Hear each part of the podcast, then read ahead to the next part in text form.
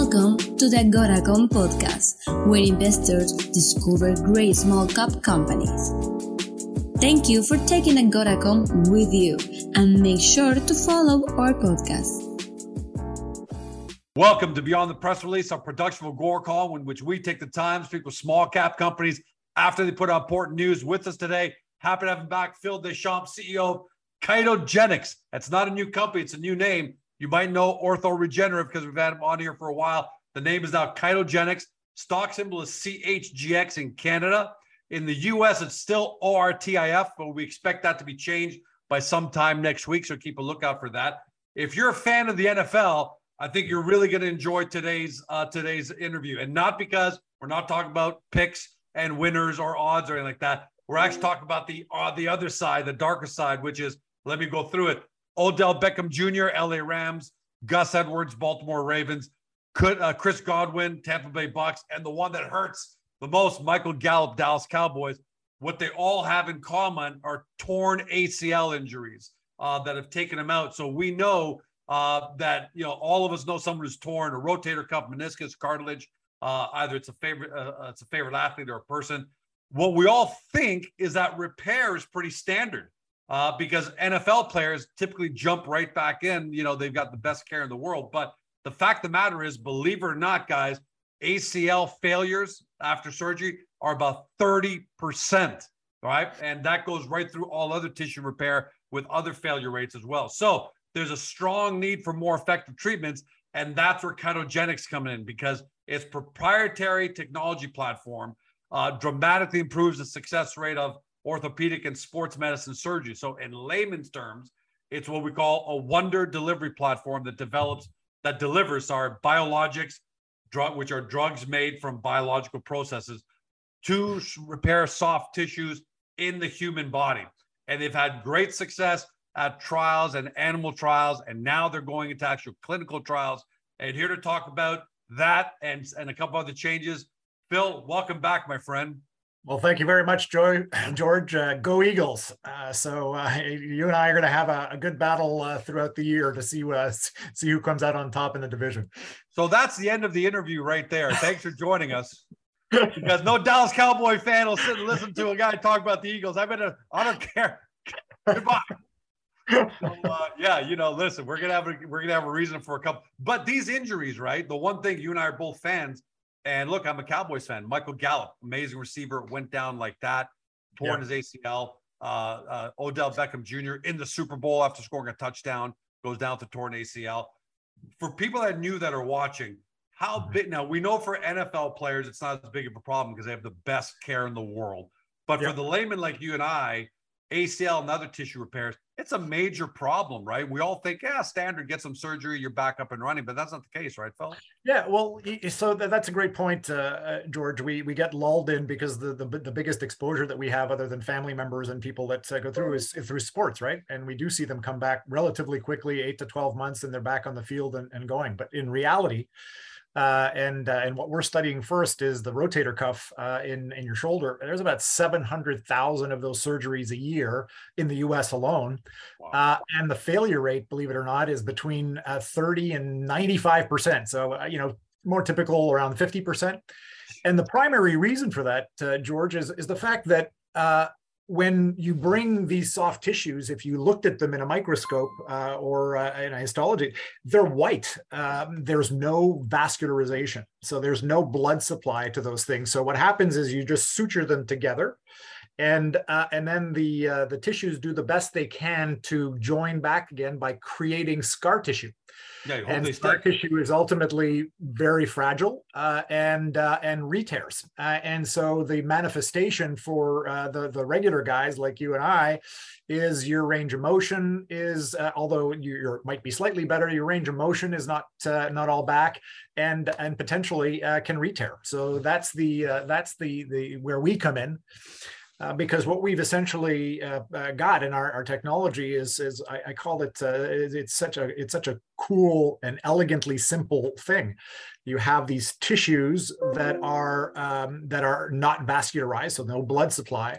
And so what we uh, created was a biopolymer that you mix with a substance in your blood called PRP, and all PRP is is uh, but 10% of your blood where the concentration of the platelets uh, what's called leukocytes and fibrin uh, that are the repair system of your body. Uh, so when you cut yourself and you bleed, uh, it's that uh, repair system that comes in. So by combining the biopolymer and the PRP together and then putting it on the repair. So if you have a shorter uh, a shoulder cuff tear, you have a, a tear, the surgeon repairs the tear through anchors or sutures and then you simply put uh, three, mill, uh, three milliliters of, uh, of our, um, our, our uh, OrthoR uh, Restore technology, and it delivers the PRP to the, to the site. And then it stays resident for up to six weeks. Uh, so that's what really is the magic. right there working as opposed it to the stays, current stays status quo just kind of washes over and you hope you get some kind of stick at the end of the day. That's exactly right, and you know it's it's very typical. If uh, if your audience uh, searched today for for PRP or platelet rich plasma, they would see a whole bunch of uh, of surgeons uh, putting this uh, in. And, and, what the typical course is, well, every every week or every two weeks, you have to get uh, it renewed for it to give its benefit, and that's because it's so liquid and it just doesn't stay on site. So our technology is is able to to make it sticky, to make it adhesive, and so it stays right on the repair site and and uh, and delivers the uh, the restorative uh, regenerative medicine uh, directly uh, uh, directly to the repair site. And you're not just talking your book because you're the CEO. You know you're supposed to be the most optimistic, but you are in the regulatory lead for regenerative products right now, right? Because you've already had great success on the animal testing side, and now you're heading into clinical trials, whereas others have been stopped essentially. so talk. Well, I don't know that it's a, why you've got that lead. Yeah, it, it's not a. I, my look. I, my sense is I don't know that they've been stopped. Uh, I think that the issue is that re- regenerative medicine is uh, as a as an industry. By the way, re- regenerative medicine, and this is going to be uh, relevant to the audience in, in a second here, is a nine billion dollar market today, uh, and it's projected to grow to be 125 billion wow. uh, over the next seven years. So 22, 23% growth. All the syndicated reports point to that.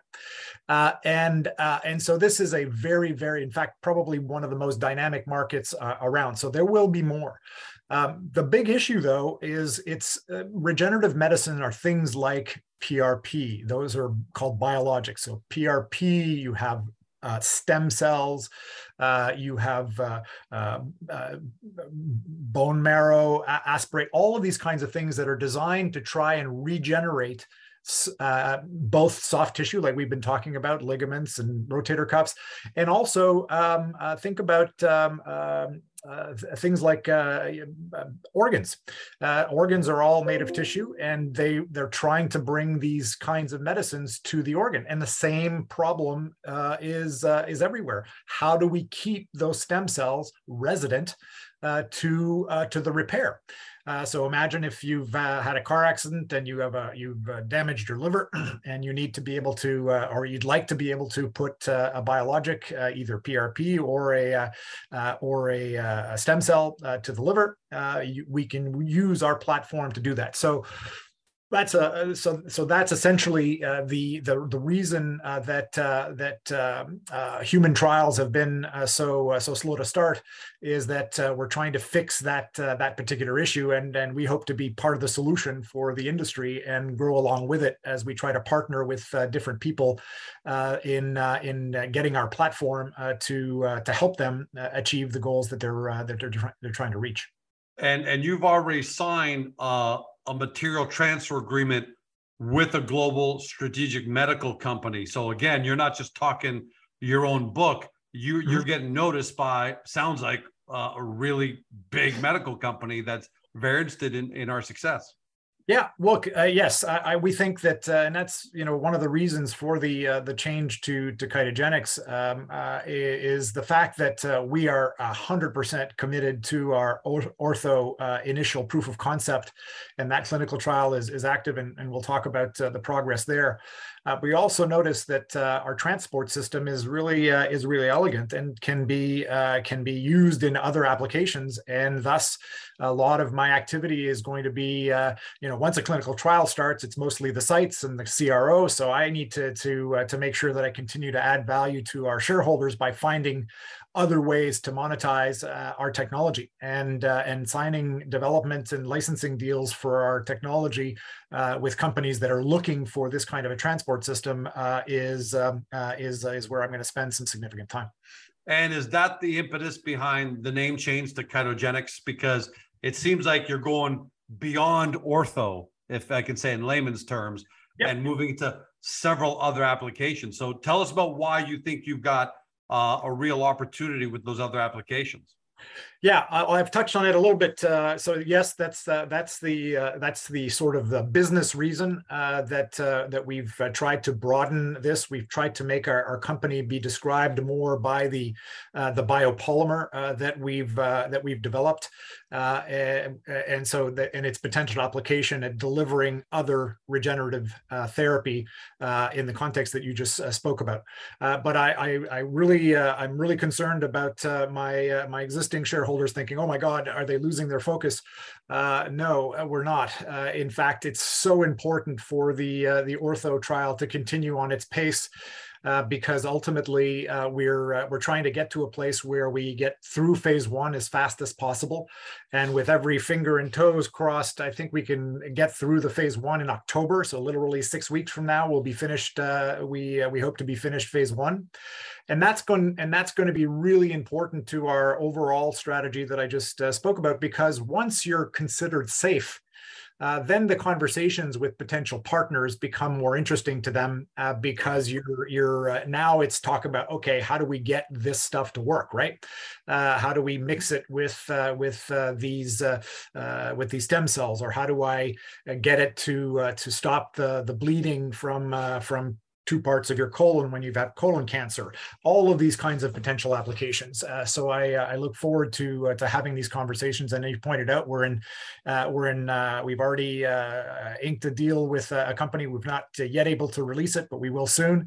and and we will be continuing to to try and and get other companies interested in our in our transport system for regenerative medicine. Well, I'm looking forward to hearing who the name of that global uh, uh, strategic medical company is. That that'll be exciting. But in the meantime, yeah, I want to emphasize that uh, this looking into other applications is not a distraction because the fact of the matter is the trials are pretty much out of your hands. Right? right? Once they're set up, you're not allowed to even be involved.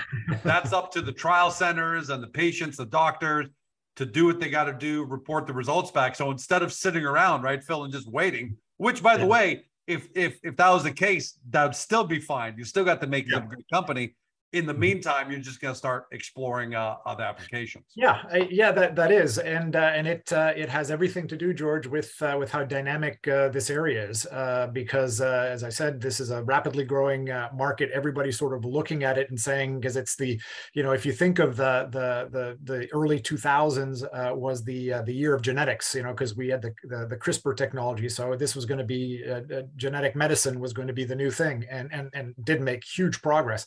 Then in the 2010s, uh, it was all about the brain, uh, the air, the, the, the, the, the life of the brain. And, and that's when uh, uh we were developing the, the Helius medical technology stuff.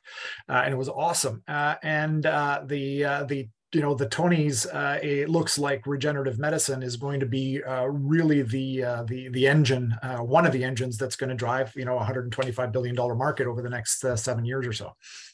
Yeah, I mean the numbers don't lie. It's 100. It's going to be 125 billion dollar market. It's just and that outstanding uh, compounded annual growth, the CAGR, the CAGR rate is just unbelievable at 22, 22, 23 percent. Uh, last question. I know you've touched on it a little bit. How how happy are you with how the trials are going so far? I know you think you're hoping that you can have phase one done by October. Uh, yep. You know, give us a. You've already had your first patient surgery, right? Uh, yeah, we've had uh, we've had uh, several uh, surgeries uh, already, uh, and uh, you know it's the it's it's a it's a little bit uh, it's a little bit like once you you start a clinical trial, it's it's like being an expectant father. it's it's just especially over the summertime, it's always a little frustrating to vacation schedules sort of get in the way. But now that that we're well into a football season and past Labor Day, what's really encouraging is everybody sort of back in back in the saddle and and the the the amount of surgeries coming through uh, are uh, are going to uh, accelerate considerably. Uh, our phase one work is only five patients, uh, so with the randomization of the trial, it can take us up to seven patients uh, to do that. and we've got visibility into into those patients over the next five six weeks. So that's why I'm reasonably comfortable that we're going to be able to make that by the end of September, early October and then uh, we submit to FDA, and they commit to get back to us within a couple of weeks. Uh, so, uh, so by uh, by October, uh, again, everything uh, everything all of our estimates coming true, we're going to be in a place where we're going to be talking to companies with a, a, phase two asset, and and that's a it's a, just a different ballgame, you know, where safety is going to be sort of checked off. And that's actually that brings up an important. I said last question, but I think there's a great follow on there, which is you're you're not necessarily building this company to be you know a revenue generator just yet. That's not the goal. The goal is to bring in massive partnerships before the product is officially done with trials and all that so that you're already almost commercializing on with with partnerships rather than everyone having to wait around for revenue to start three four five years from now on your own, right? Yeah, that's a that's a great point, George. I'm, I'm glad you raised that because essentially uh, this is uh, this is the issue of, of medical development, right? And so uh, what uh, what is great for shareholders is when other people uh, invest in the development of your organization. And uh, and I think that we have a, an elegant, a very elegant delivery system, as I as, as I've expressed, for regenerative medicine, and by finding partners that would be able to uh, to help us with the development and invest uh, time, money, personnel uh, in the development of uh, of our technology, uh, that uh, ultimately returns to shareholders because it's not dilutive to to to this. So clearly, since we're a relatively early stage organization, uh, it seemed perfectly logical to me that that was a, a, really effective way for us to, to build our organization here in the uh, in the early days, so we can bring value to our shareholders rather than having to uh, to wait, uh, as you said, uh, four or five years for you know revenue to do. Uh, it's not in my plans to to raise a hundred million dollars and and to do this. It's it's about finding four or five really key partners in different areas of medicine, and and we, we're already starting. Uh, so that uh, they can help us develop uh, the value of uh, and, and prove out the value of our, our base technology here. Well, it looks like uh, Phil, along with the start of NFL season, Labor Day now over. I call it investing season now begins. Everyone's back at the table, and it looks like what I love about hearing is that things are going to be moving along really fast at ChitogenX now. I so. so. I can't wait to have you back. and while you're looking for other applications, see if you can uh, potentially uh, create one for Philadelphia Eagles fans' tears. see, if you can uh, if you can find a solution to that because there's going to be plenty of customers out of Philadelphia.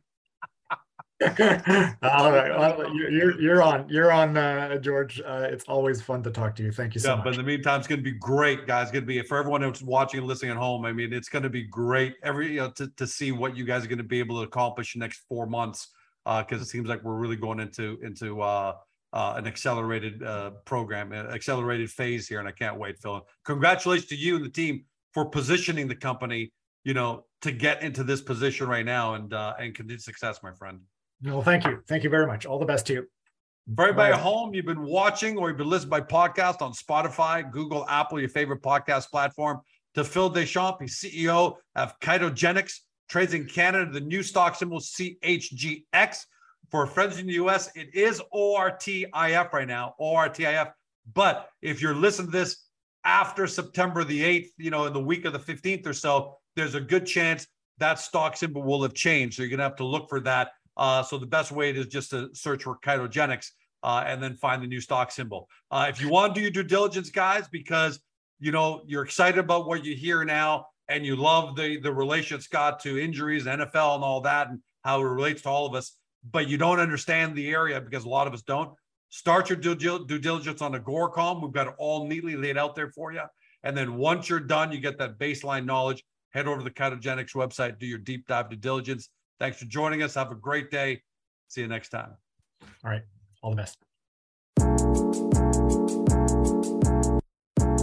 Hey guys, this podcast is over. But don't forget to help your company by liking it or even leaving a comment. And then don't forget to help yourself by following us on Spotify, Google, Apple, or on your favorite podcast platform so you will never miss another one great Agoracom Small Cap podcast.